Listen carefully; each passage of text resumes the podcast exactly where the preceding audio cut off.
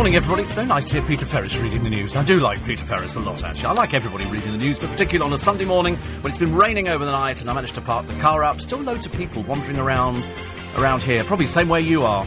So Bruce Forsyth says his dancing days are over. Much speculation as to who could actually cover. Some somebody rather jokingly sent me a Twitter saying maybe it could be Vernon Kay. I thought I do hope not, please. Nigella going back to America may turn sour. All the papers talking about the uh, the woman who kept the fifty thousand pounds that was in her bank account, and now her life is uh, is ruined. She says everybody would do the same. Sadly, they wouldn't. The last Towie, total disasters there, but it's me and you this morning on LBC till eight o'clock. And then Bur- I've had to buy another present for Kay Burley. This is rapidly turning into a very expensive Sunday gig. What we're sort of parking the car, putting petrol in and everything else. Now you've got to buy a present for Kay Burley every week. To be honest with you, I'm trying to find things. You know when they do things for a pound? It's not easy to find things for a pound nowadays. But I want it to look a bit more expensive. Because she's along with Stig Abell. And then, of course, I've got the dilemma. Do I buy for both of them or do I just buy for her? And I'm working on the assumption I can't, I can't afford to buy for both of them. Heavens above, I'm not made of money. So I've got her a little present for today. I'll give you a little, little clue. She, she'll be terribly excited by it, no doubt. Here we go. You'll, you'll know what it is. There you go. A little bunny rabbit. She'll be so excited. I'm going to tell her it cost 10 quid. That's what I'm putting down on the tax return anyway. So, yesterday, uh, I don't normally do the Grand National, only because I always think it's the big day of the year. It's 250 million pounds plus, which is, uh, which is put uh, down in the bookmakers. But I thought I'd have a go. I thought I'll, I'll risk some horses.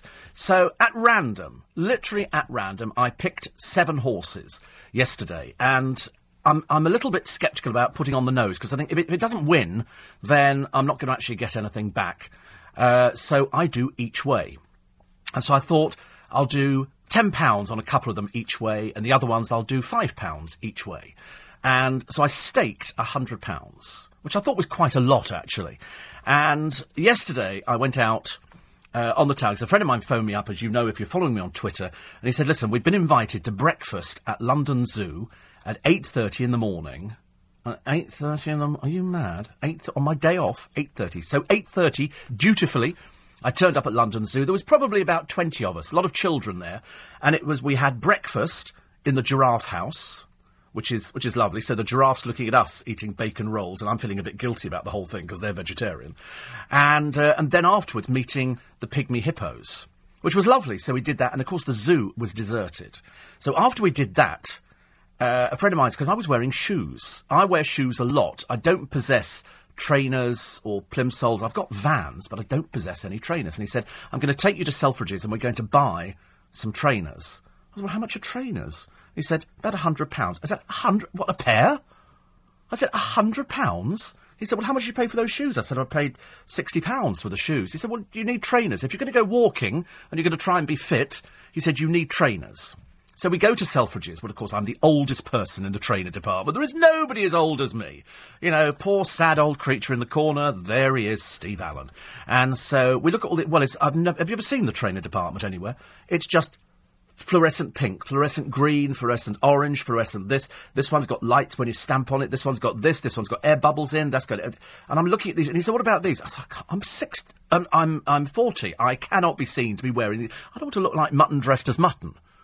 You know, so we sort of look at all these trainers. In the end, I saw a red pair of trainers, which I quite like. They're Nike. Now, I, I mean, somebody would, would tell me it's Nike or, or whatever. I, I, I haven't got the face idea. I just know it's a tick. And so I'm assuming they're okay. Nin- 94 pounds. 94 pounds, okay. So I look at the red ones and I think maybe, maybe red's a bit too obvious. I don't want people to look at me and think old face, young trainers. You know, I don't want people to feel sorry for me in that way. So I saw them in black. So I tried them on in black. And so the young girl, I mean, barely suppressing a giggle, this young girl, as she brought out trainers, this poor old soul sitting on a bench. All I needed was the walking stick, and I was there. And so I, I tried them on, and a friend of mine said, go on, walk in them. So, of course, I gingerly walked up and down, never having worn trainers before. And, and I bought them.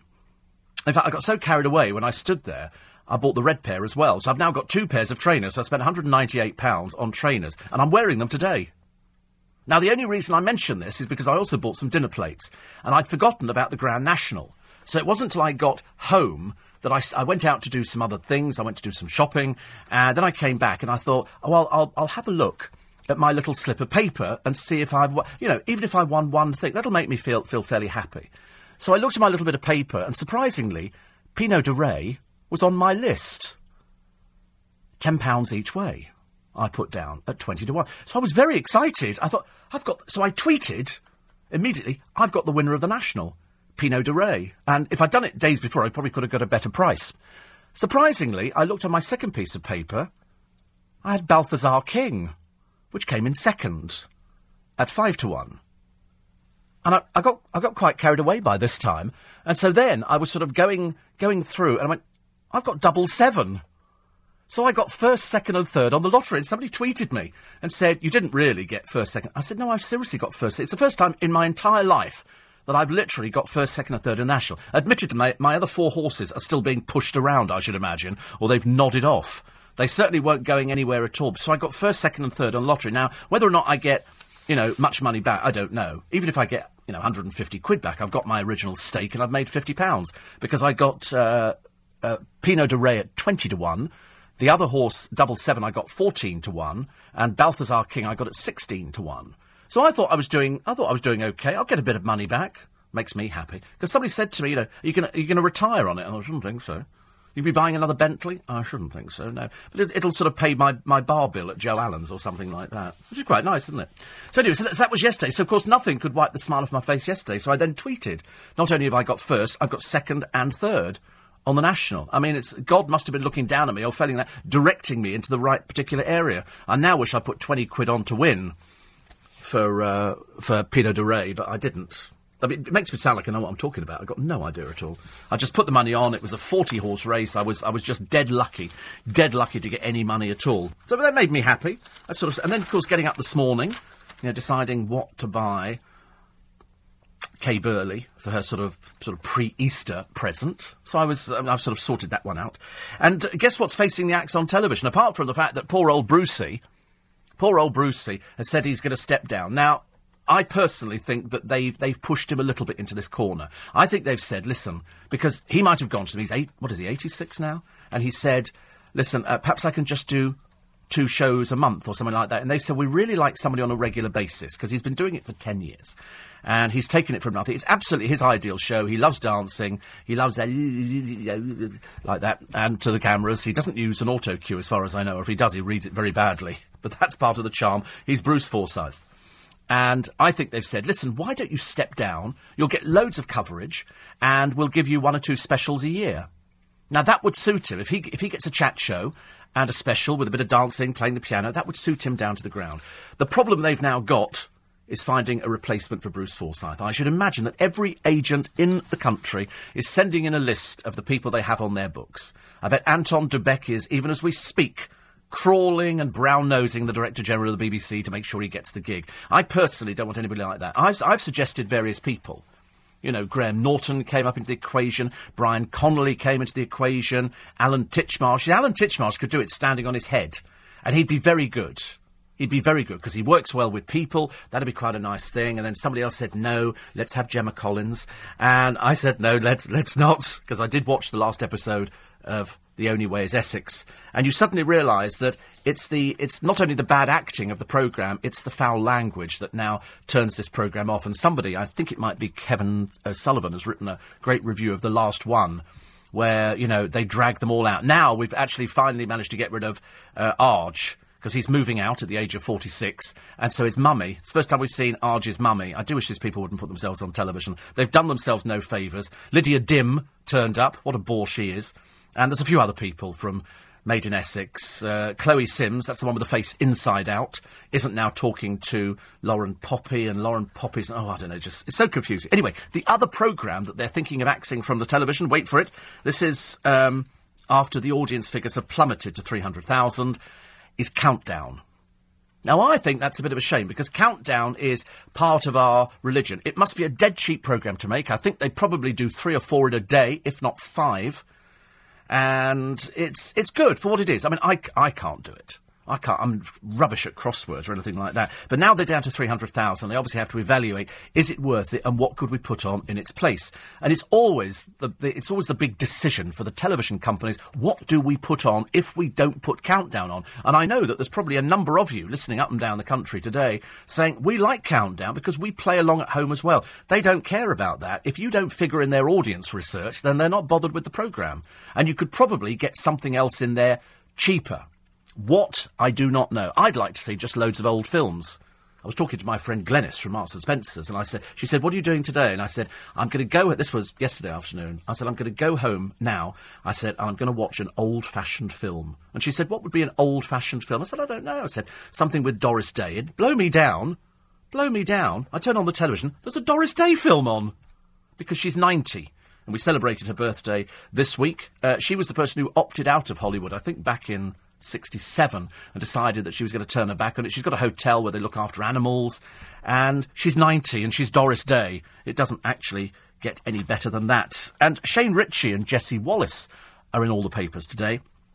They want the Albert Square bosses, the EastEnders bosses, to bring back Charlie Slater. This is soap stalwart Derek Martin who played uh, Walford's soft-hearted cabbie for 11 years. He was axed three years ago in a show overhaul. Now, you know I'm campaigning single-handedly, I'm afraid, to bring back Peter Dean. I want Peter Dean back in the programme. I think we need more of these older, more stable characters. That's what we want. And what a, if I was running EastEnders, I'd have Pete Dean back in a flash. I would definitely have uh, Derek. He's 80.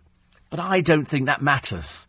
I don't think age has got anything to do with it. Listen, in Last of the Summer Wine, they saw fit to put Thora Hird on there, and as she became older, they just didn't have scenes where she moved about. They just sat her on a settee and she, she played the scene. She was, there was nothing the matter with her mind. It was the body that was slowly giving up. So what would be nice is, and somebody said here, the show misses the older characters, and I absolutely agree. That's why I hated it when they axed the bill and they got rid of people who they were saying, "Oh no, they're actually too old." They weren't. People have grown up with these people. Do not mistake the fact that somebody has got old for the fact that they're of no longer any interest to the public. So let's have some of these older characters back. You know, they would really thank you. The EastEnders audience would thank you if we got back. If Pete Dean just came back and said, "Hello," and just just, just something. Just, you know, just to give him that impetus to get back off, and, and Derek as well. So let's keep our uh, fingers crossed that they might see sense. Quarter past seven. Apparently, 10 quid each way on the winner at 20 to 1 will get you £270, says Rick. Yeah, result. Result. There you go. And the other one, just make a few quid profit. Who cares? It's a profit anyway. Poor old Rosalind. She's, uh, she's quite clearly in some old people's home or something. She says Susanna Reid to replace Bruce. She'll never work for the BBC again. You quite clearly know nothing about television or the way it works. You work for the BBC, you leave to go to ITV, never work ever again for the BBC. Never work ever again. Look at uh, classic examples Morecambe and Wise, Michael Parkinson. There's a list as long as your arm. Once you've left the BBC, pff, they cut you off with that. It's like working for the royal family. Once you've left the royal family, you ain't going back and they don't send you a Christmas card. So, no chance of her ever doing anything back on the BBC. And she wasn't very popular, actually. She was not a popular person. And now, of course, she's even being lampooned on the hit comedy W1A on the BBC, where they're taking the mickey out of her. So, uh, and the BBC are letting it pass. They think it's, they think it's quite funny as well. Uh, Ian says they need some fresh young blood on Strictly. Somebody like Lionel Blair. Yeah, I mean, Lionel, he's in, he's in his 80s. He could do it probably. There's loads of people who could probably replace Bruce. But I can't, off the top of my head, it would be a difficult job. It would be a difficult job. Me, me. No, I don't. I, I don't know. If, I'm not really that interested in things like that. I'm really not. uh, eight four eight five zero. Oh. Lynn says, I can't believe how bad the photos of the crowds at Aintree were this week. I thought there was a dress code. Oh, it was Chav City. It was so. It, it couldn't have been anything worse. I mean, people not only badly dressed, ugly ugly people badly dressed, and there's nothing worse as a combination. I mean, women with, you know, dresses which they don't suit them at all. They obviously bought them from a catalogue or something. They put them on, totter around on their high heels, have a couple of vodkas and fall over. And they've got tattoos all up there. Oh, ghastly. I mean, I looked at it and I thought, have you looked in the mirror before you've been out there? It was even, it was bad enough seeing Wayne Rooney's wife, Colleen, there with the two children. And uh, I looked at Colleen with her chavvy friends and I thought, you know, what does that woman bring to this race? Answer, nothing at all, apart from looking down on everybody. 84850 steve at lbc.co.uk. Uh, another one here, because I think Claire Sweeney would be good on Strictly. She's very good with people on changing rooms. Is she doing changing rooms? I like that uh, four. Is it called Four Rooms? Where they have antique dealers on there who offer prices for things. And there was a man selling something the other week. It was one of his original pictures. And he sold it for 1,690, but somebody was prepared to offer. He, he accepted 1,690, but somebody said, I would be prepared to have paid £5,000 for that. I thought, God. Five thousand pounds. Um, I get my trainers at a well-known chain store and don't pay any more than twenty pounds for them," says Margaret. See, the trouble. I think that's that's the, the difference. I mean, I always think if you're going to buy quality clothes, you're not going to Primark. You're going to be going there because the clothes are cheap and you can buy your entire wardrobe for the summer for twenty quid. You know, and probably get a free flannel thrown in or something. I've been in Primark. The clothes are, are cheap.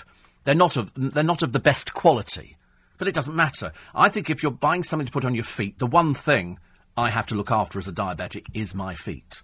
So I'm, you know, I'm thinking, I might be wrong, that if I'm spending £98 on a pair of trainers, they're actually going to be quite good. And these are air trainers. Apparently they've got liquid, I don't know what it is. But a friend of mine says, you watch, he said, today, when we go for a walk, you'll notice the difference. So I put them on, and, and I keep I keep looking down at my feet thinking, I'm wearing trainers. I'm wearing don't want anybody to laugh this morning. Dreadful. Uh, John Barron, really good, Steve, as long as it's not Claudia Winkleman. Yes, I mean, I, I don't. I mean, Claudia Winkleman's been quite good covering, but I, don't, I think she's cover. I think she's. I think she's cover. I'm not sure whether or not she's actually any more than that. I'm not sure. Uh, eight four eight five zero. Oh, Steve at lbc.co.uk. Uh, another one here. This is from, it's a picture of uh, of Michelle Keegan posing with a fluffy bunny. That's all she's going to get nowadays, photo opportunities. That's that one I was talking to you about. That's that one I was talking to you about. Uh, so Michelle is up for her sixth sexiest female gong. And uh, I wonder really, how, how she dies is a mystery. Well, I'm assuming her heart stops. That's what, that's what I'm thinking. That's what I'm thinking. But it's only going to be photo opportunities now. There's not going to be, I don't think there's any work on the horizon, I'm afraid. I really uh, don't think that there's going to be anything around there. So, so now we've we've sort of worked out the fact that uh, they haven't brought anybody older back to EastEnders for a while, but they should do. Um, I was wandering through the papers this morning, and there's all sorts of. I mean, why Colleen Rooney, with her over made up face, quite clearly done by a professional makeup artist, is of any interest to anybody, I've got no idea. And dressing your son up, Kai, with a little bow tie, just goes to show how really chavvy it is.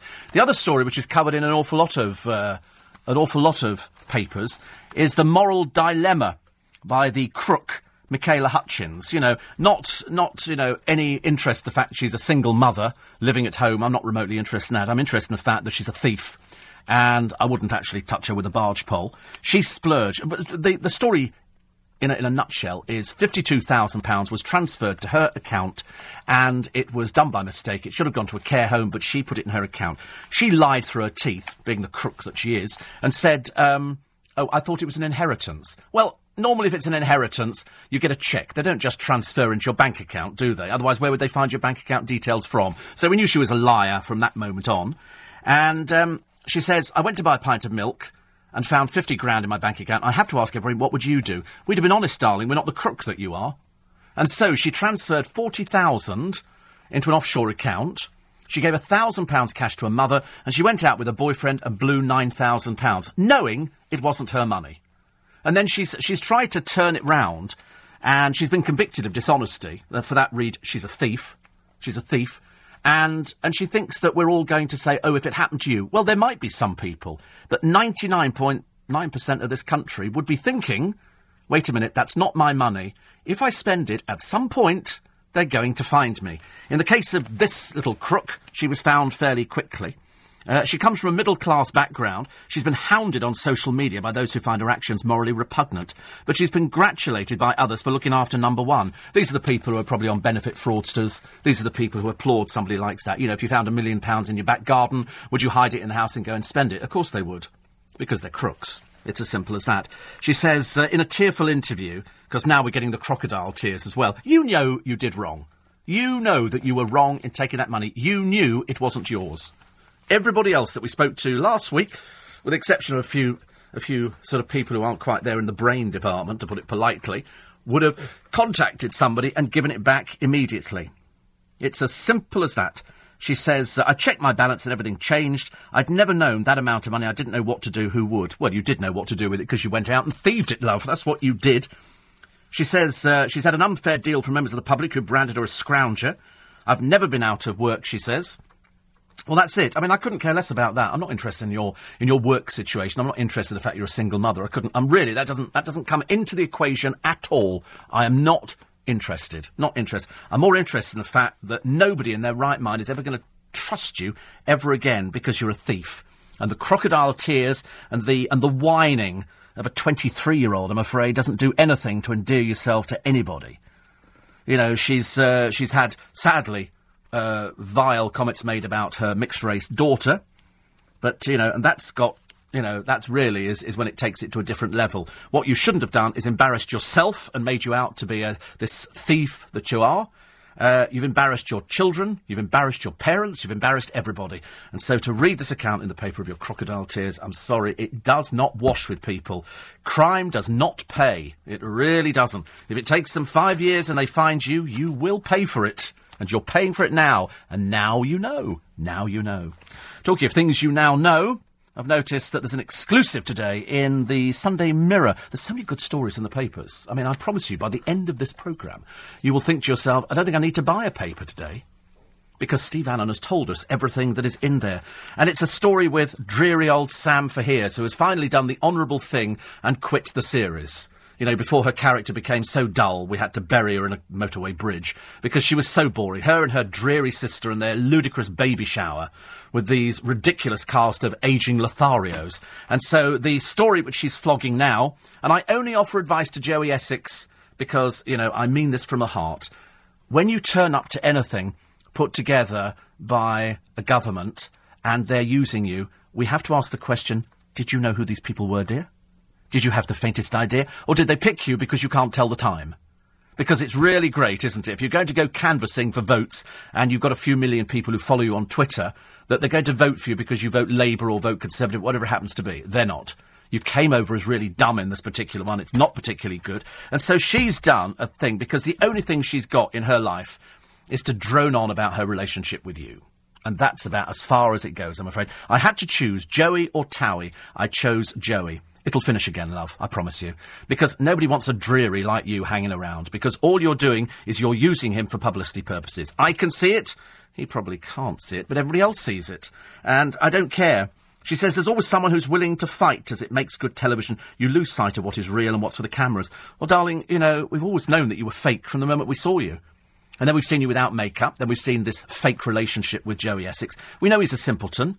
He doesn't know anybody else. He will probably go off with somebody, and uh, and then finally we'll have seen the back of you.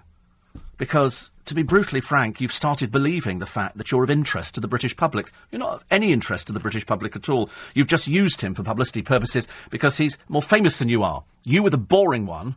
You were the person who didn't actually have anything going. You've got the little shop with your dreary sister, but she's pregnant with a man she's not even married to.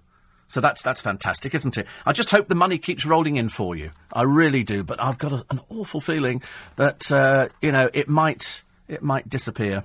It might disappear once people realise, as indeed they have realised, when, when you actually decided to quit the series, there was never any sort of big hullabaloo about it. There was a couple of fake tears from Gemma Collins, but I mean, you know, she's fake from the top of her. She's huge.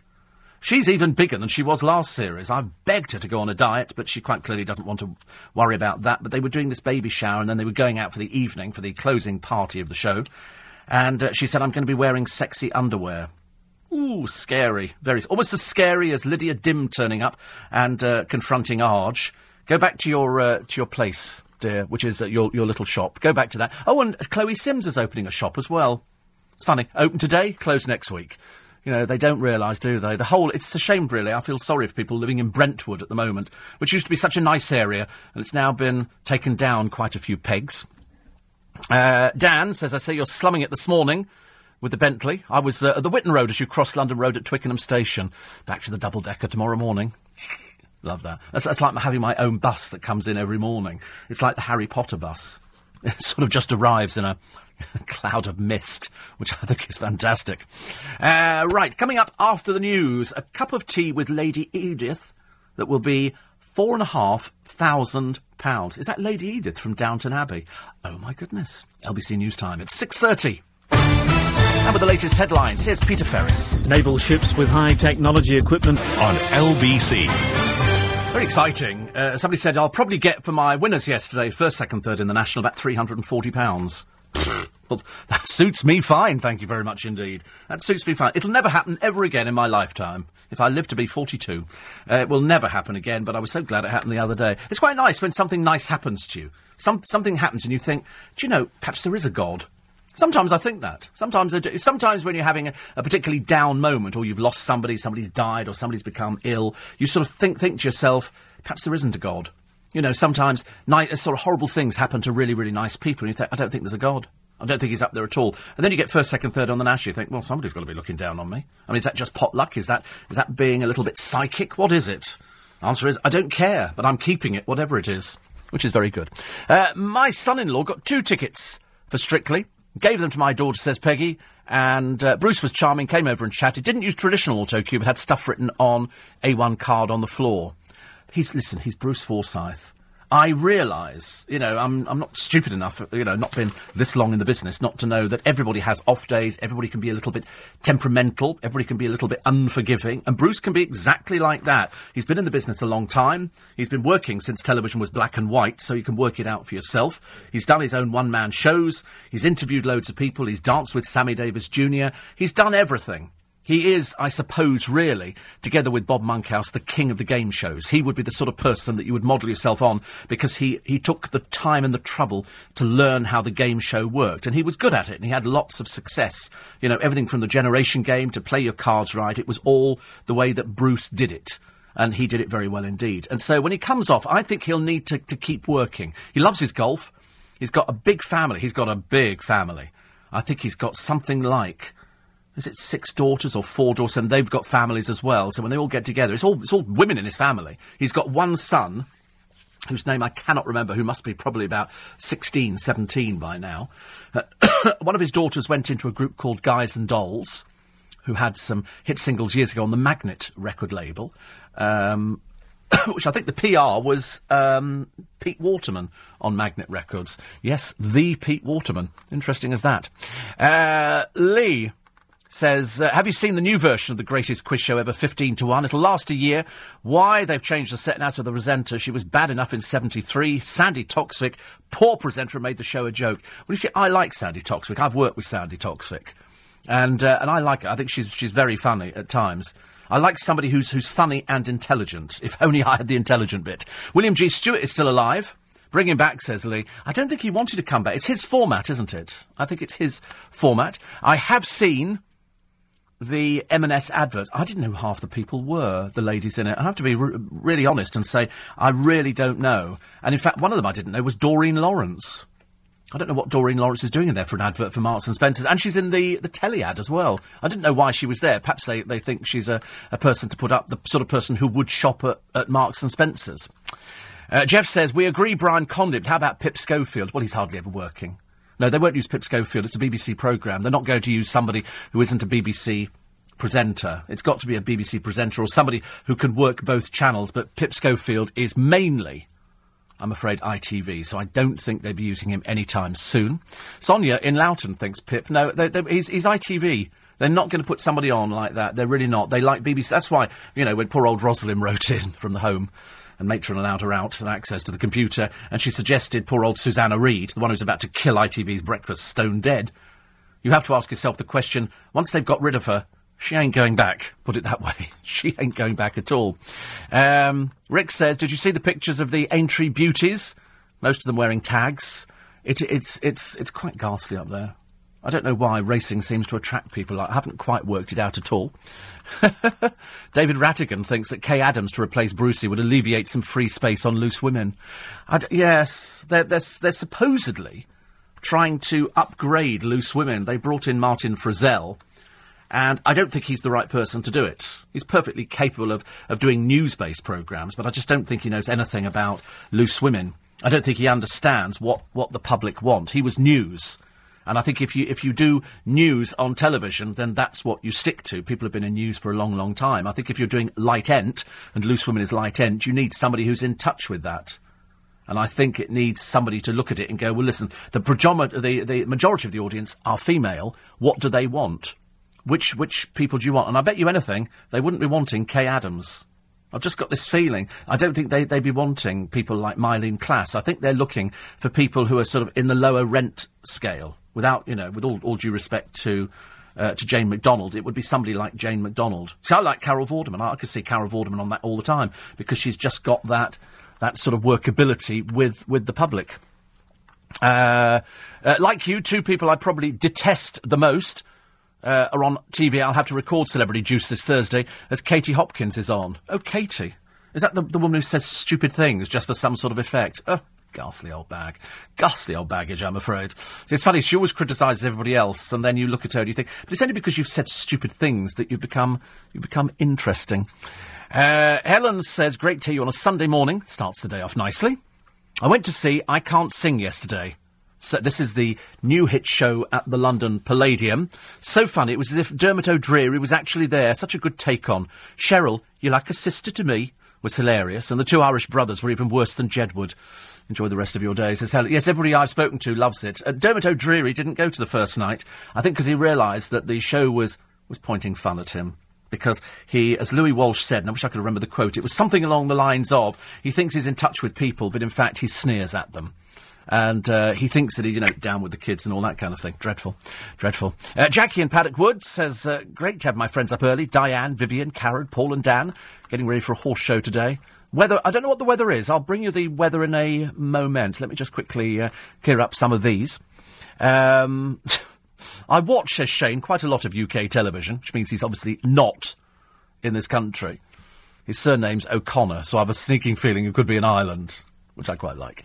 He says, and after hearing about Towie, I decided to take a look at the recent final episode. I don't know who any of these people are, but I can see now why they attract the attention they do. Yes, I mean, they're real people, but the scenarios are given to them to make them look deeply, deeply vile, I'm afraid. That's why. And uh, they are. They are. Uh, Scott says, I like Bruce on Strictly Come Dancing. Now a new challenge, a new era for Strictly Come Dancing. I hope not Anton du Beke. Oh, well, Tony Beak. I don't think it'll be Tony Beak. I do hope not, because he's far too smarmy. And that's why you've not seen him. You don't see him presenting other programmes. He doesn't have the likability factor. He has irritant. And if you've got irritant factor on the television, the BBC have to think carefully about this. Why they persevered with The Voice, I've got no idea, because that was the biggest pile of rubbish. So when it was announced that uh, Soul Man Jermaine won The Voice, I thought, well, there's another person whose name is going to sink into obscurity. Headlines for today. This is your weather forecast, so pay careful attention, ladies and gentlemen, at 20 to 7. The only reason I don't give you time checks on this programme is because I want it to be like a casino. I d- I don't really want you to think, oh, it's only 10 minutes since he last gave us a time check. So I don't really care about the time. You haven't got anything to do this morning. It's Sunday morning. You can stay in bed. You can have a piece of toast.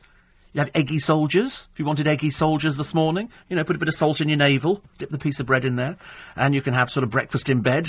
Which actually I always think is, I always think that defeats the object, doesn't it? You have to get out of bed to make the breakfast, to bring it back and eat it in bed. You might as well eat it in the kitchen.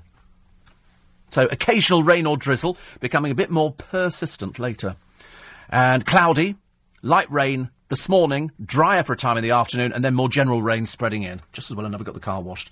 I'd have been furious. But having won £370 on the National, that's a result. That's, God, that's such, such a good thing. I think I should give some, some to charity. The Steve Allen charity, I think. Uh, tonight, staying cloudy. Oh, top temperature today, 16 degrees. Double it, add 30. 32, 62, probably about 61 degrees today. And you're going to get that, I'm afraid, Monday morning. You're going to get cloudy, outbreaks of rain, then a bit of brighter. In other words, if I said to you every morning on the weather, it's going to be a mixture of sunshine and showers, that would cover it. But yesterday, I don't know if you noticed, it got quite chilly yesterday afternoon. I was out there and I had a, had a jacket on, but it, it got quite chilly. So uh, today, let's, uh, let's try and enjoy it as much as we can, shall we? Because uh, that's what you have to do. It's Sunday. It's your it's your day off. Uh, eight four eight five zero. Steve at lbc.co uk. And uh, another one here says, uh, this is from Mike in Margate. See, I'd love to live in a seaside resort. I'd love to live in a seaside resort. That sounds wonderful. It says Joey Essex could compare strictly. He can't read. He can't read. He can barely write. He can't tell the time. I think he should be a politician. Uh, somebody says, stop having a go at people on benefits. People are on them for various reasons. Yeah, bent reasons mainly. Bent reasons. We expose more people on this programme who are thieves than uh, anything else. Somebody's uh, written to Kay Burley, I'm reading it myself now, says, make it clear to Maria that she's a thief and must be sacked. Don't like her, do you? This is Maria Miller. Uh, as anybody said, in the real world, she would have been in court by now. Few options hosting Strictly, says Jackie. Jimmy Tarbuck, David Walliams. Oh, no, not David Walliams. No, he's, he's ITV. He's ITV. And uh, no, no, no, no to Anton, or God forbid, the Silver Fox, Schofield. No, they would never give it to. Well, I hope they would never. Paul O'Grady could do it. Julian Clary. I don't know, maybe a bit too camp, Julian. Paul, Paul O'Grady could definitely do it. and Sue Ann says, Well done, Steve. I lost badly. This is on the National. I won. First, second, and third, which was very nice. Bruce Forsyth's son is called TJ, says Clive. TJ. Right. And another one here.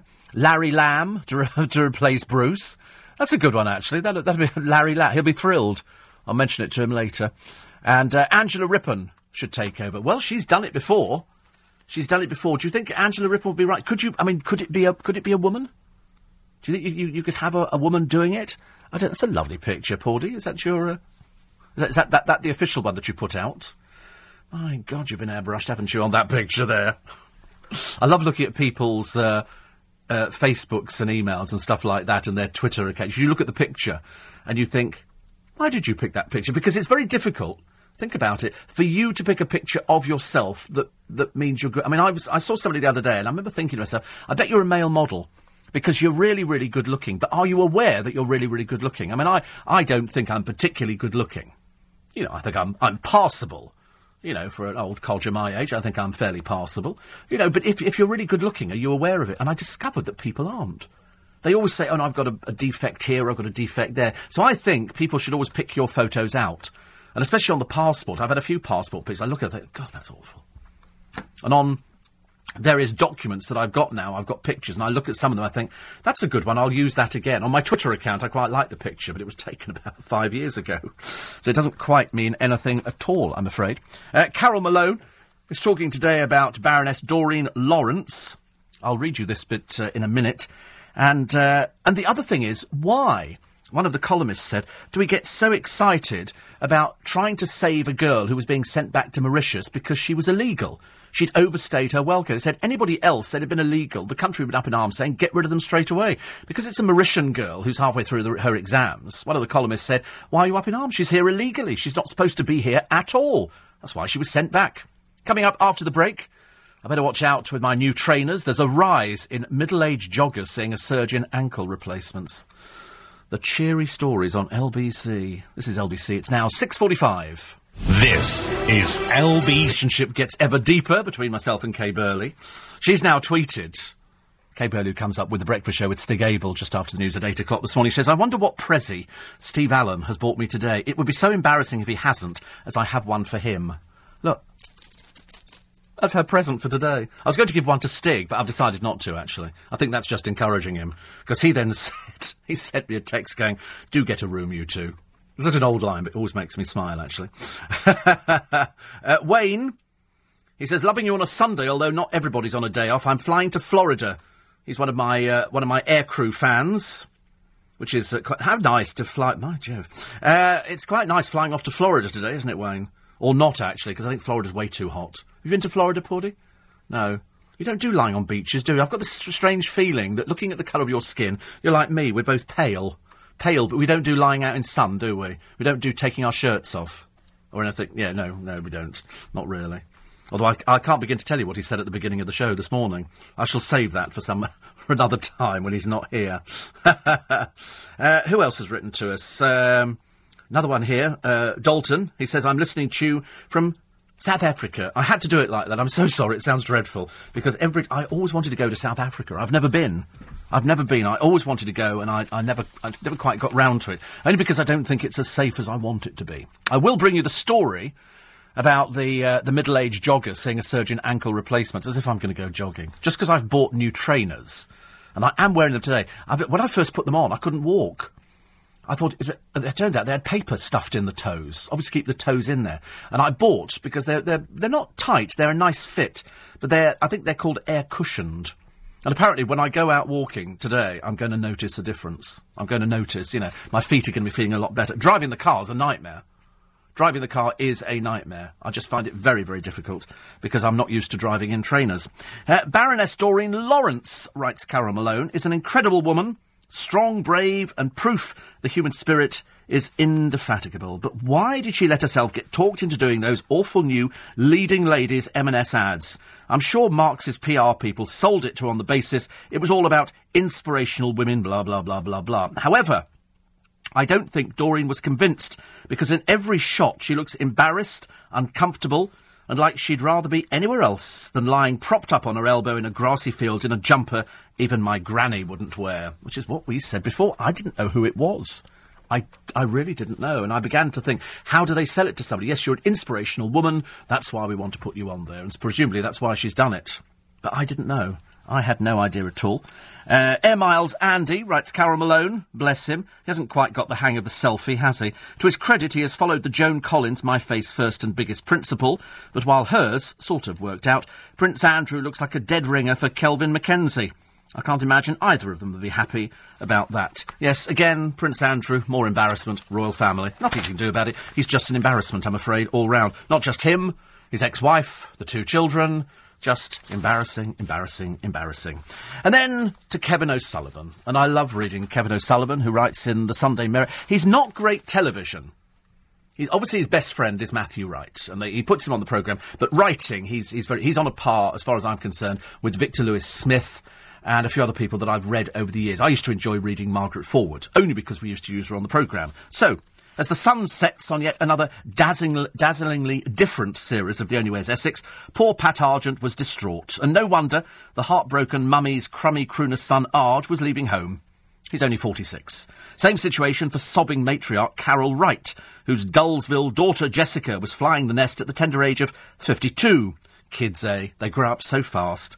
Devastated by the parting of her ways, Carol, quite not a nice person at all, wrote her little girl a semi-literate farewell nursery rhyme. She's not a poet, but she doesn't appear to know it.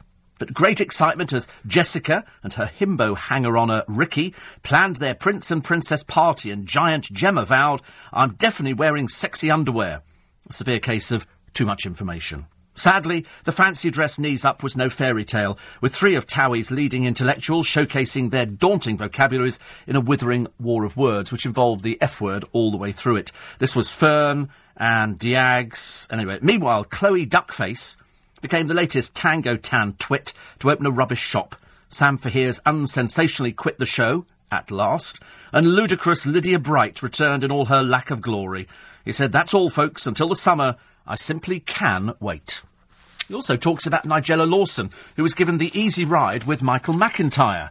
And uh, it just turned into a, a Saatchi free zone. He tiptoed around all the things that we wanted to know about. We were so desperate. Now, I understand how chat shows work. I understand that somebody will come in and they say, listen, I don't really want to talk about that. And I always say to them, listen, you have to, I, you have to answer me one of these questions because otherwise it's just, you know, that's what, that's what it is. And I generally talk people around. I generally talk people around, which is which is good. Uh, Denise says, "I bet your trainers look good." Well, I don't know actually. I don't know. I don't know whether they look good. They just look like trainers, I suppose. And uh, I'm listening to you from Galway in Ireland. Here to visit my twin brother, says Sanjay, normally in Croydon. All the way from Galway. Oh, Paudie's there for that one. Yeah, big up Galway. Is, is Galway where the... No, it's not the Giant's Causeway, is it, Galway? Oh, that's Antrim, is it? County Antrim. I knew you'd know that. Why? Because he's Irish. Okay. Uh, you, you could do a dance in your new trainers, says Colin. Um, Richard Madeley. Mm, yes, he could. Richard Madeley could do it. I don't think. I, I, don't think it's his kind of gig, though. I think he'd be the first person to ad- admit. And uh, and Eddie says you used to wear Vans. Have you given up on them? I tried them after you said they were good, and I love them. No, I have them, and I do wear them for uh, for the summer haven't actually got to them at the moment, but I, I do have pairs of Vans. I do like them. And Chris says you'll have to get extra socks as trainers give you smelly feet. Do they? Why? Is that because they're fairly tightly? Co- oh, oh dear, oh dear. Might have to start getting some odour eaters or something like that. I don't have smelly feet. I wouldn't want you to understand that my feet are absolutely as perfect as they can be. But uh, but if if I, if I took my trainers off one day and they smell. Mind you, if you keep rotating them, they're never going to be that bad. You're supposed to wear a different pair of shoes every day. I've spoken to podiatrists and they've said wear a different pair of shoes every day, and that's the only way that it, it will work properly, I think. Oh, and I see as well. There's rumours in the in the paper today. I don't know whether it is a rumour or whether it's whether it's strong, uh, whether it's a, a contender. You remember James Arthur? Yes, we all remember James Arthur. James Arthur was something to do with uh, a singing programme on the television, and he's made some stupid comments. He's a bit thick. He doesn't realise it's in the Sun today, and uh, now he's uh, he's written a song about blowing people up, and Simon Cowell has fired him over a shocking new song glamorising terrorism. Uh, he will now be booted from Cowell's Syco label despite recording only one album. Massive fall from grace. This was after he's had a series of scandals involving sex, drugs, and homophobia, and people were all saying, you know, the man's an idiot, and I kept saying, you can't be this stupid. Why would you want to throw away a career? A career now which is dead in the water, because without the protection of a record label, and somebody as big as Simon Cowell, and make no bones about it, he is big. You know, if Syco take you, I mean, I know how it works. The moment you don't sell an album, it's fine. But unfortunately, when you start kicking the hand that is feeding you, and you start writing this stuff and you come up with some of the drivel that you've come up with, nobody's going to be interested. And now there'll be probably no more concerts. There'll be nothing. There'll be nothing at all because without the backing of that record label, you're on your own. And you haven't sold enough to actually make any money. He comes from Middlesbrough. He admitted he used to sleep on park benches. I suspect you're going to be back sleeping on park benches. It's another, it's another kick in the teeth for the boy who just couldn't grow up and wasn't bright enough to grow up, I'm afraid. And uh, it all started in 2012 uh, when he had a feud with Matt Cardle. Then he got tattoos of King Arthur on his hat, and so it went on. And he was just a bit of a silly person, thinking that he was very clever. Unfortunately, he's not very clever. So, according to the paper, he has been dropped. He has been dropped. We'll wait and see. Uh, Richard and Shellen, uh, Richard and Shellen, Richard and Helen are up in Sheffield, getting ready for doing the Sheffield Half Marathon. Said, with your new red trainers, will we be seeing you running soon?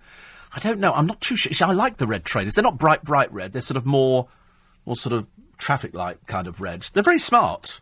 And, I, and I, I, don't think I look I look that stupid in them, but I'm not wearing them anytime soon. So I've worn the, the black ones for today. That's the way it works, I'm afraid. Uh, eight four eight five zero. Oh, Steve at lbc.co.uk. Poor old Polly says she tried to say hello to beached whale Gemma Collins, who ignored me.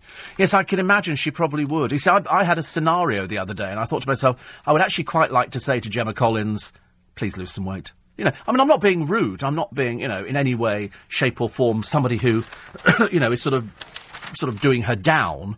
But I just think that when you are the size of two beach huts, you need to really get there, lose the weight. You know, she has tried it, but I, I get the feeling it's sort of like you know, just not really doing. She's doing it for the TV program. She's not really doing it for herself, which she should do, because very shortly there won't be anything she can wear at all. She'll have to go to Millets and start buying tents to put in.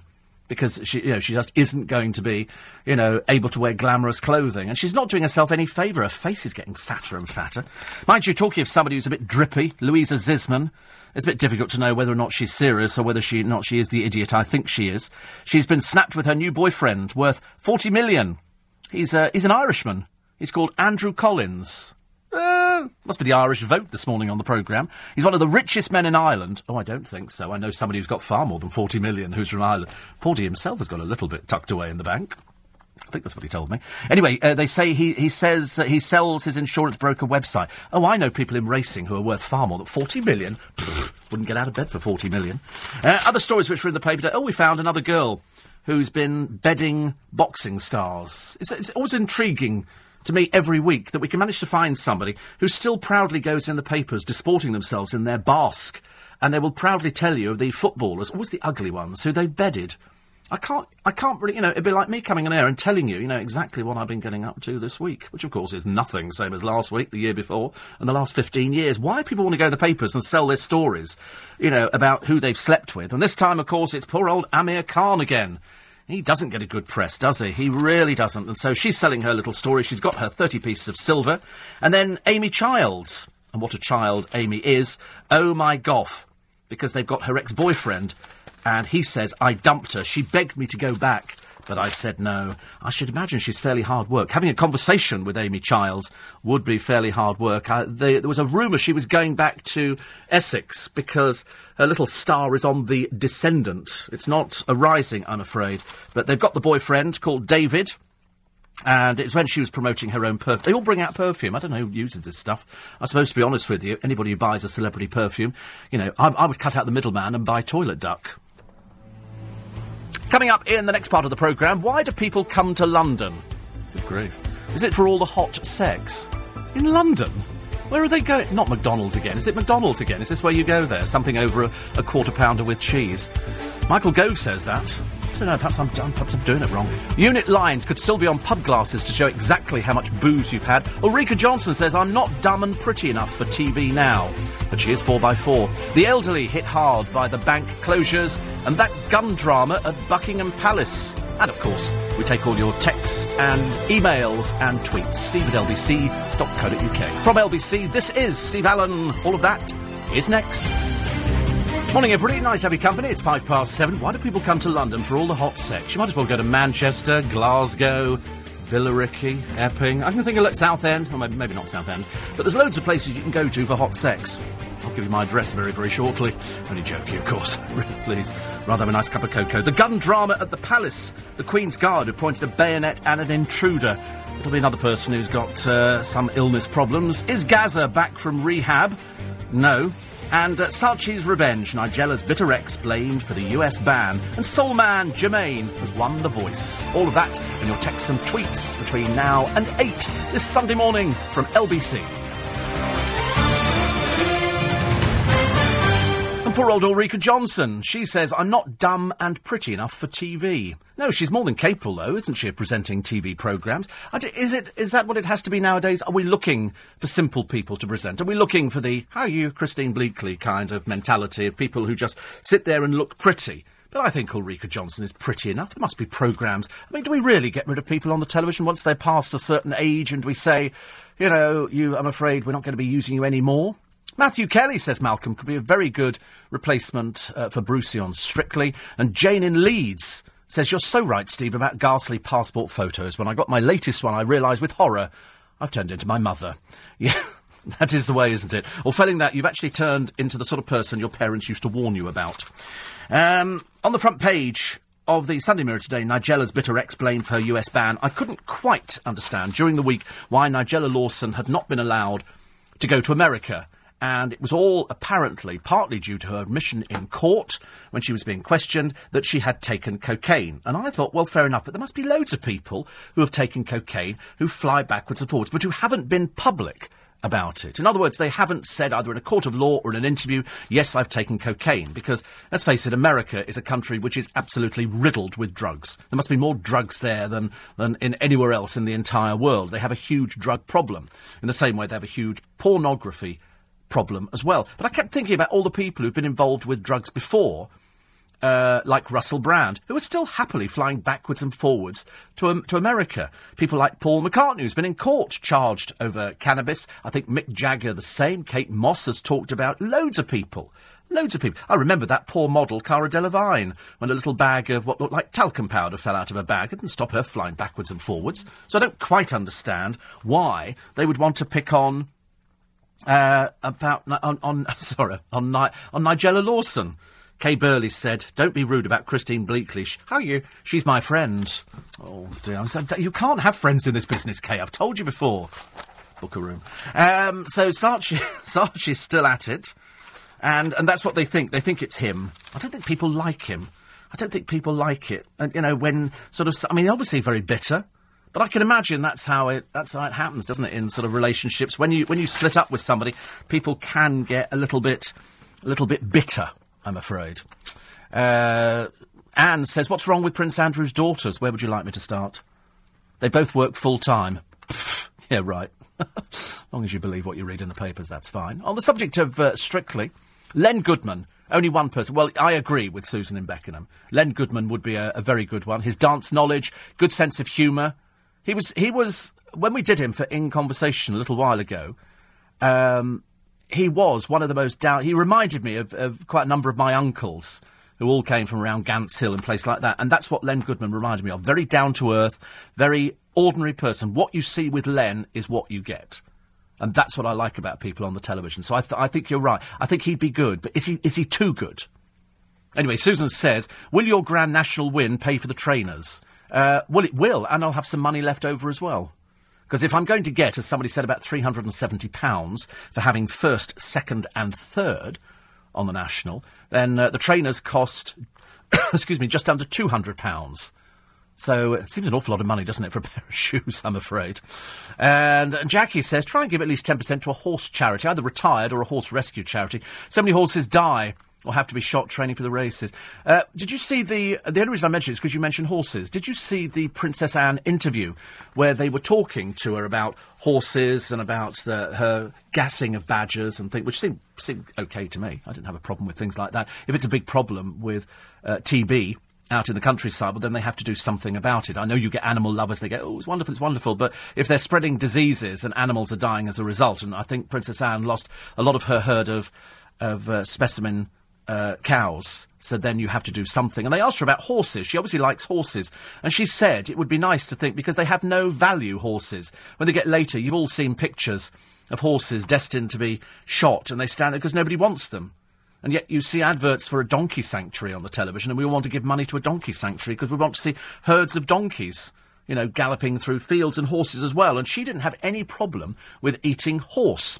Because you remember the debacle we had on LBC about people eating horse, and it turns out we've obviously been eating it for years. It's just that we don't know we've been eating it because nobody was honest enough to tell us. And she said she had eaten it, and uh, and it was okay.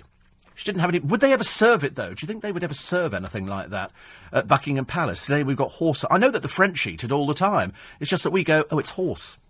It's horse. We wouldn't do it. And the other thing I remember from the papers the other day and from a, a news item is that I think in America you can buy an HIV kit over the counter. You can home test for HIV. They think there could be at least 25,000 people in this country who are HIV positive and who do not know it. That there are drugs now. There are drugs. We've, we've progressed so far with AIDS research that years ago it was a death sentence. Now, not so much. So I like the idea of an over the counter test that you can go and buy and do it privately. All shows have a high watermark. Bruce did well on Strictly, still massive. X Factor peaked in the Jedward era, says Ian, about four years ago. We don't know what the answer is. I do not think, and I know what Simon Cowell has done it for, when he brought back Cheryl Cole. It's only because they've got to find somebody who fits in and who he can tell what to do. Let her believe she thinks she knows what she's talking about. But to be brutally frank with you, she hasn't got the faintest idea. Uh, Trevor says, a few years ago, we went to see the recording of Step Up to the Plate, hosted by Tony Beak. Mother in law became unwell due to the heat, and Tony was lovely. He wasn't a very good host, though. Well, he did uh, that other programme, and I can't remember what it was called now. He took over from Dale Winton, and he was absolutely terrible on it. But he comes over as smarmy. And that's one thing I can't stand on the telly. It's, I want genuine people on the television. If somebody sits there and they look like they're smiley, smiley, Carol Smillie, I'm going to get a little bit annoyed. I'm just looking for people who can be themselves. But to be natural on television is very, very difficult. It's very difficult. That's why certain people over the years have fallen by the wayside. Doesn't matter how good looking somebody is, you can still be absolutely chronically awful on television. Alan Titchmarsh would be excellent and has just announced no more uh, of his uh, show. He was good on Pop Star to Opera Star, but he's also considered as ITV. he, see, I think he'd be excellent on it because he's got that kind of presentational skill. He's got the gravitas. He can be funny, he can be witty, but he can still be quite serious about something, and I think he'd be good on it. I know he's considered ITV. I know that he's got other shows in the pipeline. I think he's got a show coming up looking at the Queen's Gardens. So he would be one to consider, but I don't know. Do they do they test people for it? I don't want anybody young anybody young at all. I think that would be that would be a big mistake. You've got to have somebody who has the gravitas. Uh, Nigel in Cork on shift in the truck since uh, since three. He says, nice to have you live on a rainy Sunday morning. I'm hoping to finish about 2 p.m. to watch my son Charlie playing a hurling match today. He says, love the show. Come over to Ireland sometime. I'd love to go to Ireland. I, I keep, I keep meaning to try and get over to Ireland. I've never, I say keep I haven't tried at all, actually. We're going to Brussels very shortly for a day. I can't think of anything that's appealing about Brussels, but we, we are going to be going there. And, and I don't know why. It's just a day out. We, we did Paris on a day out, and for that you need quite a few wins on either the lottery or on the Grand National. Uh, Maria Miller, says Peter. She's quite unattractive to look at, and now shows us unattractive on the inside too. I wonder, do you think that they, they might change their stance on her and just, and just sort of remove her? Do you think they might have to? Do you think that public opinion is going to sway the government? I don't know. I'm not too sure. I love the way that she was so um, dismissive after she'd done her little apology, and I didn't really see it as anything more than 30 seconds of absolute drivel, I'm afraid. She then sort of said, and that's an end to it. I thought, I don't think so. I don't think so. Wayne sleep for Strictly? No, I don't think. No, Wayne on it, but I don't think actually presenting it. Often, yes. I mean, I, I like the idea of Alan Titchmarsh. I think that, that would be a very, very good one. I think he would be he would be excellent. Would he? Uh, would he actually want to do it though? Would he want to do it? Uh, 84850 steve at lbc.co.uk. Paul Gascoigne's in the papers as well. I shall tell you more about him in a moment. They say it, it shows that he's winning the battle with booze that nearly killed him. It shows me nothing of the sort. It just shows uh, a man with lots of tattoos on his body standing with his shirt off on a balcony. It doesn't show me he's won a battle with booze at all, I'm afraid. He spent uh, 12 weeks of this year in rehab. He's clearly managed to regain weight. Well, he went to America, didn't he? He went to America to, to try and come off the booze and then went straight back on it again. He's got all these uh, tattoos uh, on his, they say his ripply torso. For that, read fat. There's nothing rippling about Paul Gascoigne's torso at all. He's got portraits of his daughter Bianca and ex-wife Cheryl together with Chinese symbols. Do you think when you go in there and you say to the tattooist, you know, can I have some Chinese symbols? They write something rude on there, like this man's a failure, this man's a has-been. Uh, still to come after the break, these HIV home testing kits, which you can now buy in supermarkets. Time now, 7.50. LBC. Kay, Burley Stig Abell with you after the news at 8 o'clock this morning. Brian Conley, Steve, would be perfect for Strictly. He would actually. He would. I don't know if he dances. I can't remember. I don't know. I'll ask him about that. I don't know. Uh, 84850 steve at lbc.co.uk. Somebody suggested Andrew Castle would be great. Louie Spence would be great. And John Barrowman. And somebody says, please, please, not Anton du Beke. No chance. And apparently, if I'd put a pound on my three selections to finish in that order, first, second, third, and the national, I could have picked up £35,000. Unfortunately, I wasn't that clever. And luckily, I don't need £35,000. not much. Uh, instead, I pick up about 370 or something like Anyway, that's not bad. I think that's a good result. To get the first, second, and third in the national, not necessarily in that order, is good. It's very good. Uh, Bridget says, and um, you did say you didn't have a problem with gassing badgers. Uh, do you know they block the entrance to their setts and pump gas in so that badgers die underground? Gassing is an inhumane way to kill them, and I'm surprised that you or Princess Anne think it's acceptable. I think it's a lot better than shooting. I think it's a lot better than wounding an animal, and uh, and they wander off to die in absolute agony. I mean, I'm just all I'm thinking about is TB. That's all I'm thinking about, and I'm thinking the quickest way. I don't think shooting is quick. I don't think it. I don't think it is at all. I don't. I can't think of any other way. I mean, unless you can put food down for them and then they die horribly in agony. I think probably gassing, and she must have thought about it. I suppose. Uh, however, it works. I don't. I don't live in the country, so I don't have a problem with things like that. We don't get many badgers around Twickenham. We just get foxes. And I'm scared witless of foxes now because they, they literally stand their ground. Years ago, foxes would run away. They don't now. They just stand there and they stare at you. Think. So I carry a little torch, like a little laser a bit like Darth Vader, you know, trying to keep these things out of the car park. Just, just going back on to uh, Maria Miller. Carol McGiffin writes in her column today in the paper, and she says, The Right Honourable Maria Miller MP makes my blood boil. They'll be talking about this later on on breakfast. The Culture Minister bought a house in 95 for 234000 and designated it her second home to claim the mortgage interest as expenses. In 1998, it had a £575,000 mortgage, over twice what she paid for it. Miss Miller kept claiming, and taxpayers paid the interest. When she sold the house, she made a £1.25 million profit, yet Following a long investigation with which she was less than cooperative, she'll have to pay back only 5,800. The Parliamentary Standard Commissioner estimates the sum should be 44,000. Miller made a brief apology for the mistake in the Commons and blames the confusion on rate changes. The woman has a degree in economics, incidentally. The worst part, she gets to keep her job. Why? And how? writes Carol McGiffin. Uh, because Dave won't sack her. Being one of only four women in the cabinet must have something to do with it. If so, it shows the PM cares more about what Labour think of his quota than voters. So there you go. I mean, I wonder whether she'll be forced out, whether or not. I mean, it, it is just, it's lying on such a scale. And these people, I mean, she's got a degree in economics. She would know exactly what was going on. It's, it's people who cheat the system. And if this was in the real world, she'd be in prison by now, I would have thought. But because, you know, she's an MP, they go, oh, that's okay, just pay back 5,800. It's almost like a little sort of pat on the wrist, isn't it, really? Let's hope the thing goes away. Quite clearly, the papers think differently, and you seem to think differently as well. Uh, Patricia in Fulham thinks uh, uh, get rid of Tess Daly and put Tom Jones and Emma Willis in there. Uh, Bradley Walsh for Strictly, says Anna in Northampton. Tess Daly for the Dole Queue. I think, well, according to Bruce, she cried when he told her that he was leaving the programme. I think because it might, because at the moment she can sort of walk all over him and just say, oh, bless him, because she acts like his carer, and it's very sweet. But I, I think if anybody else comes in, they're, they're going to be going, um, I don't, rather not have her on the same set as me, okay? That's going to be, that's going to be very, very interesting to find out exactly what, uh, what, what goes on. A lot of people going for Bradley Walsh. And uh, Colin says, what about Nick Clegg? He's very good at dancing around questions. I like that. I like that.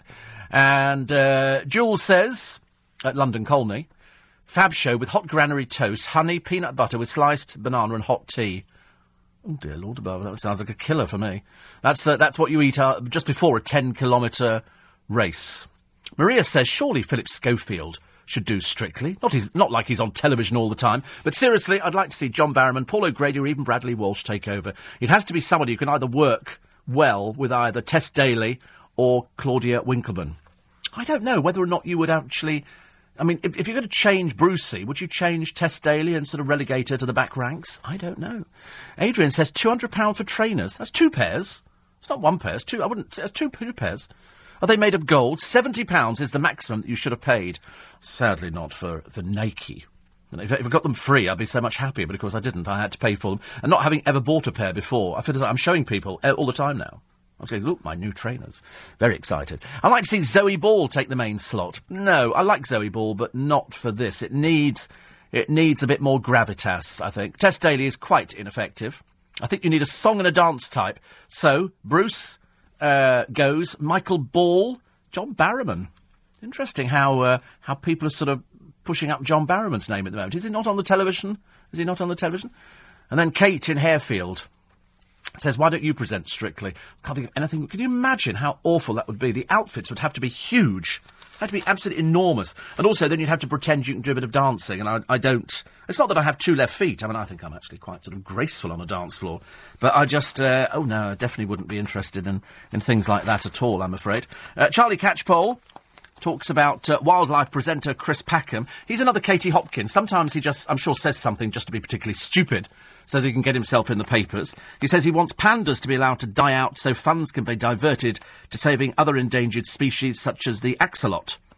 This is the Mexican walking fish, really a salamander, which at a certain angle remem- resembles Eric Pickles. He said pandas look cute and cuddly, but they're useless. It costs a fortune to house a pair and they won't breed. We should say, sorry, yin yang, you've had your shot and you've blown it. Unfortunately, nobody wants to cuddle an oxalot. I was down at the zoo yesterday. If you listened to the beginning of the programme this morning, invited down to have breakfast while they showed us the, the pygmy uh, hippos, which was lovely. And I was looking at the uh, the tiger cubs. They've got tiger cubs there now, and I think they've got two males and a female.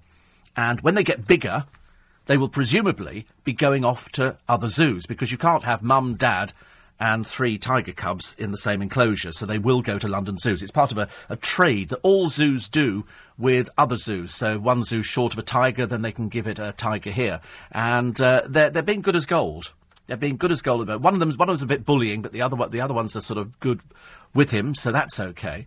And then I said, but should we not sell them to raise money for the zoo? And they said, oh, you're not allowed to do that. You cannot, um, you cannot sell animals from one zoo to another. I said, well, the Chinese do. And they said, well, they don't actually sell the animals. So the two pandas that they've got in Edinburgh Zoo, I think they paid four million for. And they're rented.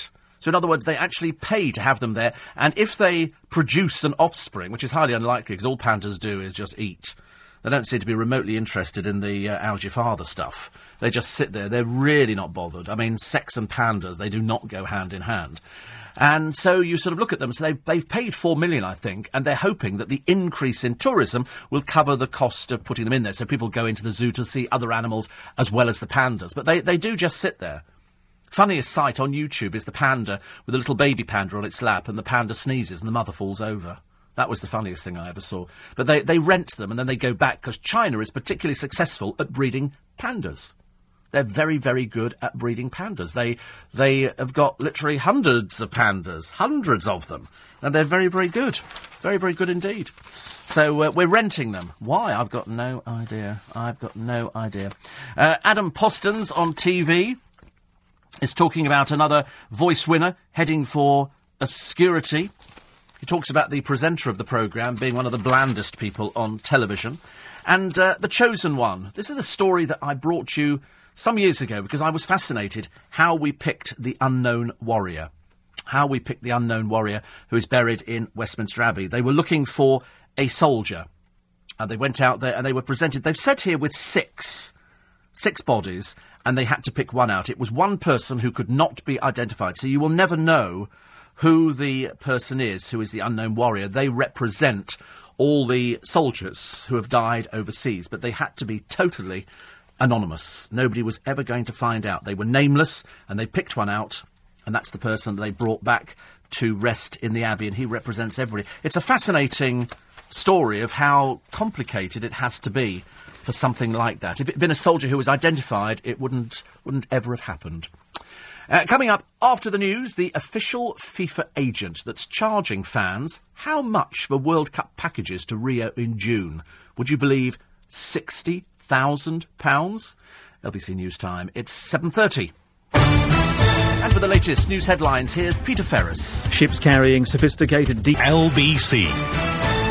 Morning, everybody. 26 and a half minutes to 8 o'clock. It's Sunday morning. It's Steve Allen with you with Steve Allen on Sunday. It's an original name for a programme, and it means that we take a rather irreverent look through the Sunday papers, so it saves you having to go out and buy them a little bit later on. So the story on the front of The Sun on Sunday is the gun drama at the palace. A Queen's Guard points his rifle at a ranting man who tried to force his way into Buckingham Palace. The ceremonial soldier, with bayonet fixed, broke royal protocol by dashing 50 yards to intervene. The suspect had screamed at cops for five minutes. He looks a bit stupid.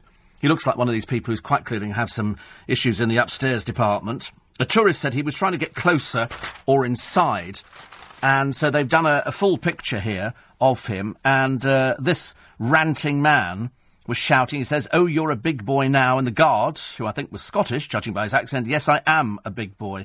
He's one of these silly people. He'll turn out to have some history of illness, I suppose. And later on, there were, there were no, no charges, but uh, it's, they're, they're quite clear here that they've got. They've got armed guards and they've got police officers, but when somebody is confronted by idiots like this who say these sort of things, then you have to obviously sort of expose them in the papers. I mean, perhaps he was gay, I don't know. You're a big boy. Yes, I am a big boy. I don't know. So that's an exclusive bit of a bit of a drama. More on Maria Miller. That one's definitely not running away any anytime soon, is it? Everybody's saying here, even after the uh, the uh, MP's expenses scandal, they've now sort of said, no, no, she doesn't have to pay the forty-five thousand. Just just give us five thousand eight hundred and kind of write it off. But it's blatant lying all the way through. I mean, the public, I think, will be shocked that the committee overturned one of the key recommendations about how much should be paid back, where there's a real possibility that the minister made a capital gain with the help of public funds. I mean, quite clearly, you know, somebody like this shouldn't be actually anywhere near government. So she's now bought a £1.2 million house, which is just about what she made on the last one. It cannot be right. It cannot be right. And they'll be talking about it on breakfast this morning with Stig Abell and Kay Burley. Uh, then there was the Levi Bellfield case, the triple killer who was given the other day, uh, because of an attack in prison, four and a half thousand pounds. I mean, to be brutally honest with you, I couldn't care less whether or not he was attacked in prison. How prisoners are allowed to sue is totally beyond me. Four and a half thousand pounds. Um, but he still owes a hundred pounds to a man he attacked in 1999. But here, at this, this attack, four thousand five hundred pounds. Who decides these amounts? These are people in prison. Who cares? He's a triple killer. I couldn't care less whether somebody beat him black and blue. I would look at it as doing us all a favour. We've got to pay to keep him in prison for the rest of his life. I mean, it, it is ridiculous. Apparently, the uh, the payout was a thousand pound less than the relatives of his murder victims were entitled to each, which was five thousand five hundred. It makes a joke of it. I mean, the good news is he can't spend it. He can't do anything with it. I'm hoping they just put it in a bank account and say, well, you, when you go and visit Barclays or wherever, you can take the money out. But of course, as he's not likely to anytime soon, perhaps he won't ever get that money. Uh, the Sun, I can't quite work out why they've spent this much money, but they have. They've taken uh, Jack Royston, a Sun reporter, uh, with some sand from Britain back to Africa. He went by plane to Gibraltar and then ferry to Africa. This is there's an awful lot of money to spend, Stig, on uh, on sort of one photo. Very expensive. Local camel herder, Abdul Fattah, could always be made up, could it? You probably find they're at Bridlington or something like that. Says, I've lived with the sand all my life. I had no idea it was causing problems in Britain. Well, it is. We don't want it. I got it all over my car the other day. I had to get my car washed. And uh, not a happy person at all. Footballer Andy Carroll, I'm afraid I have no idea who Andy Carroll is, has scored an own goal by hooking up with ex-Towie star Billi Mucklow. Um, and uh, here she is. I mean, she is the most boring member of the cast. Mucky Billy, I think she was known as on the show. And uh, they just had to get rid of her because she was dull. In fact, that's why they got rid of Joey Essex's sister. I mean, she was the most boring person I think we'd ever seen in our entire life. Still trying to flog you some crackpot diet at the moment. Don't buy into it. But uh, apparently, poor old uh, Billi Mucklow uh, was shopping in London's Bond Street. It's not for you, dear. It's really not for you. It's for different people. It's for people with a little bit of class and so she's still hungry for fame. I think it's bypassed you. I think your five seconds is up. I think you need to sort of go back to where you came from. And Mario Falcone, who still seems to make the paper, he's slightly creepy, as indeed are most of the people in the Only is Essex, has struck up an unlikely romance with Jasmine Lennard, whoever she is. And uh, it's a, a tangled celebrity love quadrangle. I don't really know why anybody's remotely interested in Dim Boy Dim Mario and whether or not he goes out with some girl who sold stories of her conquests in the past. I can't quite see the purpose of it. But he's been out with Lucy Mecklenburgh, but there again, who hasn't? Put your hands up, everybody. And, um, and now we've got Jasmine Lennard. I don't know what she's famous for. Uh, oh, she, apparently she romped with Max George of The Wanted. Hasn't everybody romped with Max George of The Wanted? Again, put your hands up if you're one of those people. But apparently, uh, Mario is planning to visit Los Angeles and Las Vegas this summer and has asked Jasmine to introduce him to some of her A-list pals, including Lindsay Lohan and Paris Hilton. What, those two deadbeats? They're not still doing the rounds, are they? Is Lindsay Lo- Lohan out of rehab? And is Paris Hilton still trying to pretend to the world that she's heir to the Hilton fortune? Which, of course, she's not. I mean, to be honest with you, poor old Mario, I feel a bit sorry for him, really. We were introduced to his father this week. And his father is. T- it's funny. Mario speaks, you know, like a bloke from Essex. Oh, what like that. You know, you know, wiki. You know, sort of go out with his girlies. And then his father is. He speaks like this. He speaks like this. And, he, and I'm, I'm beginning to think it was some joke character that they brought in. It was hilarious. They started bringing in the parents, who are even more barking mad than the uh, than the children. I'm afraid. Uh, so there is that story of sixty thousand pounds being charged to fans for the uh, for the World Cup. Sixty have, have, fans got that much? And the answer is, of course they have. If they're prepared to spend 90 quid on a shirt that probably cost about £2.50, well, then more fool fans. But they're, they're very good, the fans. They are very good, and they will be taken for a ride as often as possible. And you feel like saying to them, don't buy it, and they go, well, you've got to buy it. You've got to buy the strip. Is it Manchester United, I think, who've gone down in history as the team or the, the club that have changed their strip more times than anybody else. They've actually been out there and they keep changing it because every time they actually change the strip, they have to. Uh, the fans have to go and buy it. So you get the, the kids' outfit, you get the uh, the little children's outfits, you get the adults' outfits, you get all these different outfits, and the fans go out and buy it. And the reason they go and buy it is because they're fans of the club. And if you're a fan of the club, then you don't want to miss out. But with the England shirts, it's just a white shirt with a badge and a tick stuck on it. I mean, it's not, it's not really good enough, is it? I feel a bit sorry for the fans. But I suppose if you make it too cheap, it's not quite the same. But I would like to think, I would like to think that football fans can put their feet down on the ground together and say, no, we're not going to buy into it. You bring the price down and we will actually change it. But, it, you know, we're not going to spend 90 quid. But I suspect people have, have, have already, I'm afraid, bought into it and they've pre-ordered it's the other day we were talking about the film True Blue. And I said on the programme, uh, it's such a good film about the Oxford Cambridge boat race and a bit of a controversy that happened years ago. And I said, if, if, you, if you want a, a, a film with a feel good factor that you want to stand up and cheer, then you should watch True Blue. I said, and it's dead cheap. It's on Amazon, and it was about £4.21. And there were nine copies. During the course of the programme, the nine copies sold out immediately. And by the time they'd sold the first two, obviously somebody at Amazon went, wait a minute, there's some interest in True Blue. So they put the price up. And up went the price to £5.70 something. And then the last we heard, it was up to about £10. As everybody else was jumping on the bandwagon. I said, no, just wait. Eventually the price will come down again. But it's a good film. And today we do have the Oxford Cambridge boat race. I, for one, couldn't care less. I couldn't give a forex about people rowing in a boat, half of whom aren't even British. Who is remotely interested in some OKRs? You know, we do the old boating thing at the university and uh, taking boat out on the Thames. There'll be a lot of people in blazers and boaters going, "Come on, Bins Minor, great stuff, great stuff." You know, and it'll be lovely. It's the most boring. I I can't wait for them to sink. That's the only highlight for me. Make the buggers swim, I say. You know, the boat goes down, everybody's swimming with their life, little little life raft. That's great. That's what makes it interesting. Because every year, I mean, I wouldn't mind. Let's make it fair. Let's put four crews out there. Let's have some of the other big. But they've been doing it for ages, and it becomes a bit of rivalry. And I love it at the end when they, when they pick up the uh, the man who sat at the end. They're going row, row, or whatever they shout, and then they throw them in the river. I remember doing a thing years ago for the City of London Police, where they said, could I compare? They were having some games in one of the one of the little harbours off the Thames, down from St Catherine's Dock. And for some reason, best known to myself, I was taking the mickey out of the police go, you know, my brother who's 12's got more stamina than this lot.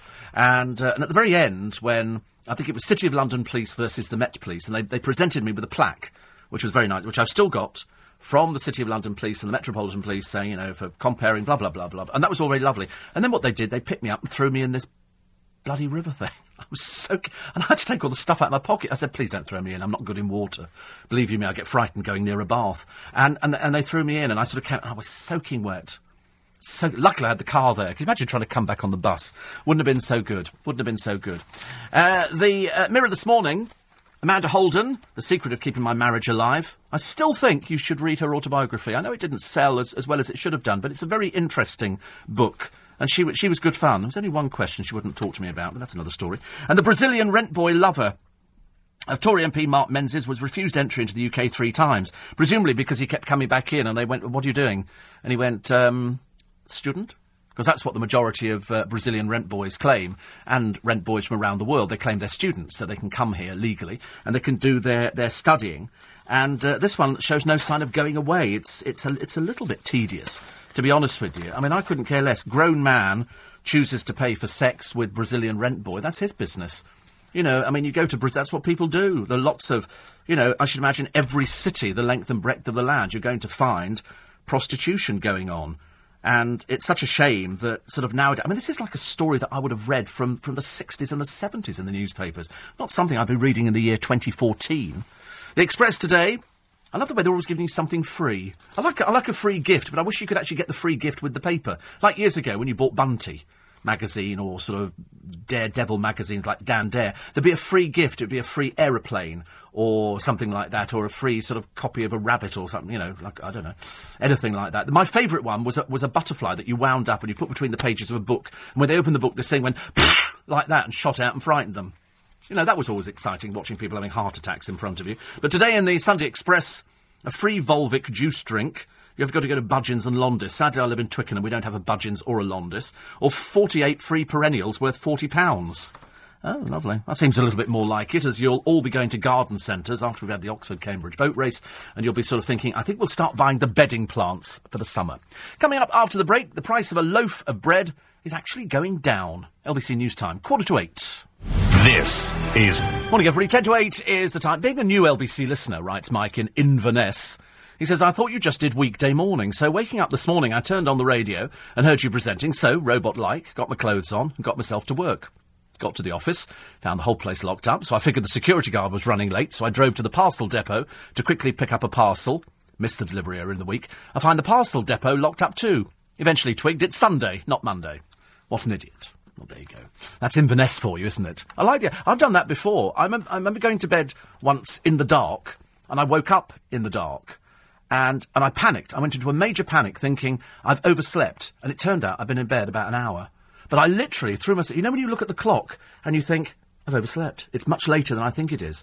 And when the clocks went forward the other week, I mean, I, I did, I did forget that the clocks had gone forward. Luckily, I, I, changed them a little bit later on, but it was, it was quite a frightening, quite a frightening moment where your heart starts racing. And You think, I've definitely done it wrong. Uh, how good did you do with the National, says Neil. I wish I put my money on the hippo you saw yesterday as my horse is still running. Yep, I got, I mean, I hate to be so smug about it. It's so awful. First, second, and third on the National. I had four other horses as well, so I picked seven in total. And nobody was more surprised than me. So, according to what my experts, which is you, tell me, I'm going to pick up about £370 today, which means I, I spent 100 on the bet for all of them. Uh, I had £270 up which just about covers my bill at Joe Allen's. Uh, good wishes to uh, to Janet, says Noreen, whose husband spends quite a lot of time on stage at the Magic Circle from the gang, and John Barrowman for me for Strictly. Yes, John Barrowman would be a, a very good one for Strictly. I, th- I, think so. I wonder really whether or not people like John Barrowman that much to put him on there. Uh, the shock over the FIFA World Cup deal is on the front page of the of the Daily Star today. And this is £60,000 for one of these uh, packages. And do you remember the story I gave you earlier on? I was, I was trying to leave it a bit later in the morning because I think it's a wee bit too early to be talking about SEX. And uh, Michael Gove uh, says people come to London for all the hot sex. Now, I, I, at eight o'clock in the morning, I realised probably a little bit early for most of you, and he shocked a cabinet summit with the woman in charge uh, of attracting more internet tycoons by claiming that all these people are coming to the capital for SEX. He said the city was attracting young businessmen and women because they believed there were more opportunities for success and sex. Do the two go hand in hand nowadays? I mean, if you are successful, are you getting more than anybody else? I mean, I don't know. I think it gets to the stage where, to be honest with you, if somebody says, "Would you like to come for a morning of passion?" a good jigsaw will uh, will sway me. A jigsaw and a cup of Earl Grey tea and perhaps a piece of hot buttered toast. I don't really want anything else, actually. But um, he explained this. he says only Berlin comes close. And he explained the hot sex claims had been made to him by entrepreneurs in the Founders Forum, a glamorous international organisation which claims to promote the world's brightest and most dynamic digital entrepreneurs heavens above. I mean, honestly, can you believe it? People come to London for sex, Kay. Can you believe it? At our age? I think not. Uh, and uh, Tour de France stars will be working up a, a bit of a sweat at a top dogging venue this summer. I'm not even sure I can bring you this. Well, this is in the Daily Star today, and it's in Kirklees, which is in the Holme Valley. And so the Tour de France is, honestly, it, it, seems that we're being overrun by these sort of things. Overrun. TV Extra magazine today has got Tom's Big Adventure. This is Tom Daley going off with his best friend who's a girl. And um, I think that comes up very shortly on the television.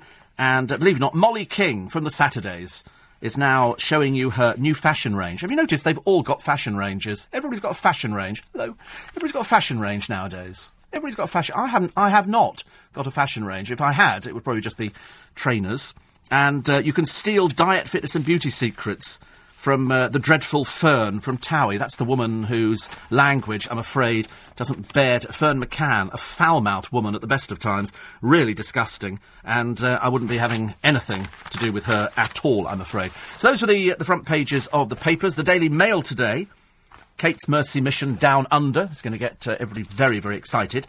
And 80% of you want Maria sacked, Maria Miller sacked which is very interesting. I wonder what they'll be making of that on the uh, breakfast show this morning.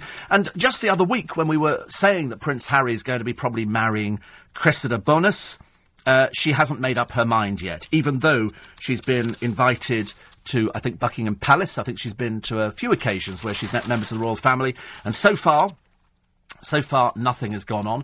Are we any closer to finding the black box from MH 370 flight from Malaysia Airlines. I have no idea. I've ceased to get excited about it now because I just keep thinking every time they talk about it, it's another red herring. And who could be on their way home? Drug mule Melissa Reid.